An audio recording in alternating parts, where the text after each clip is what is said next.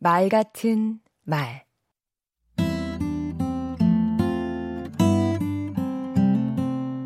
안녕하세요. 강원국입니다. 오늘은 말하는 용기에 관해 말씀드리겠습니다. 말하는데도 용기가 필요합니다. 우선 첫 마디를 꺼내는 용기가 필요합니다. 떨림과 두려움을 이겨내고 운을 떼는 것이 말하기의 시작입니다.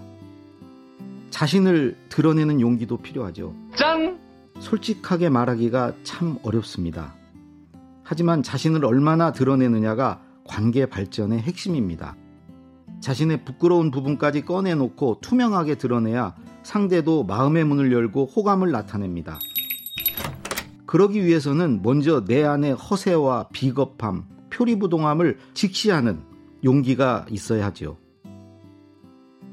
말은 갈등을 감수하는 용기를 요구하기도 합니다.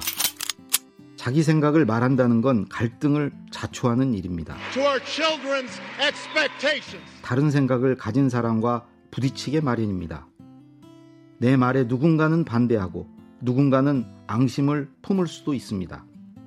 그게 두려워 묻어가고 가만히 있으면 중간은 가지만 갈등은 속으로 더 골마 들어갑니다.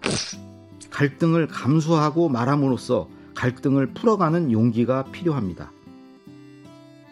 대세에 따르는 편안함을 마다하고 굳이 소수를 대변하는 용기도 필요합니다.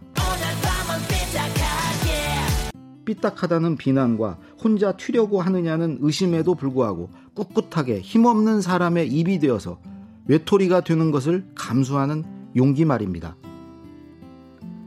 불이익을 감내하며 진실을 말하는 용기도 필요하지요.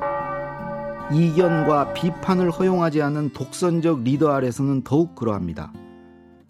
모난돌이 정 맞는다지만 아닌 것은 아니라고 말하는 용기가 필요합니다.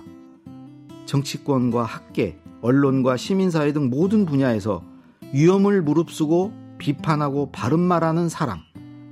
천길 낭떠러진 줄 알면서도 한 걸음을 더 내딛고야마는 그런 용기 있는 사람들 덕분에 사회는 발전하고 역사는 진보해 왔습니다. 강원국의 말 같은 말이었습니다.